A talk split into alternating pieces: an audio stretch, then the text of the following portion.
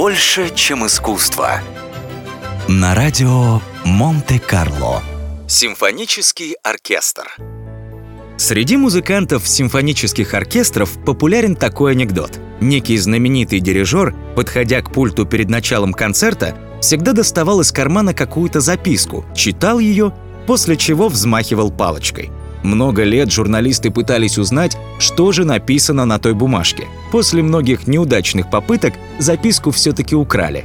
На ней было написано «Скрипки слева, виолончели справа». Шутки шутками, но именно так выглядит американская рассадка, которая используется в симфонических оркестрах России и многих других стран. Есть еще немецкая рассадка, которую практикуют во всех остальных оркестрах мира – Отличается она тем, что место виолончелей занимают вторые скрипки.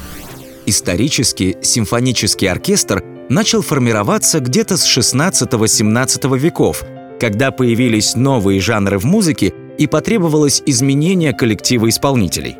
Огромный вклад в процесс внес Людвиг ван Бетховен, творивший на рубеже 18-19 веков. Именно в его творчестве окончательно установился классический или малый симфонический оркестр, а в более позднем периоде наметились черты большого состава.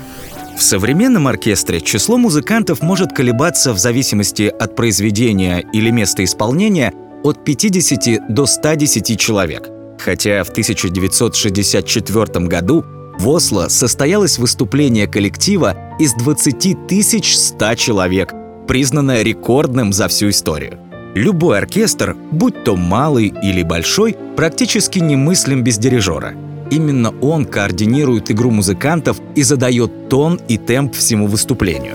Впрочем, бывают и исключения. Так, в 1922 году советский оркестр «Персимфанс», что расшифровывается как «Первый симфонический ансамбль», первым в мире отказался от дирижера – Связано это было с идеологией того времени, которая превыше всего ценила коллективный труд.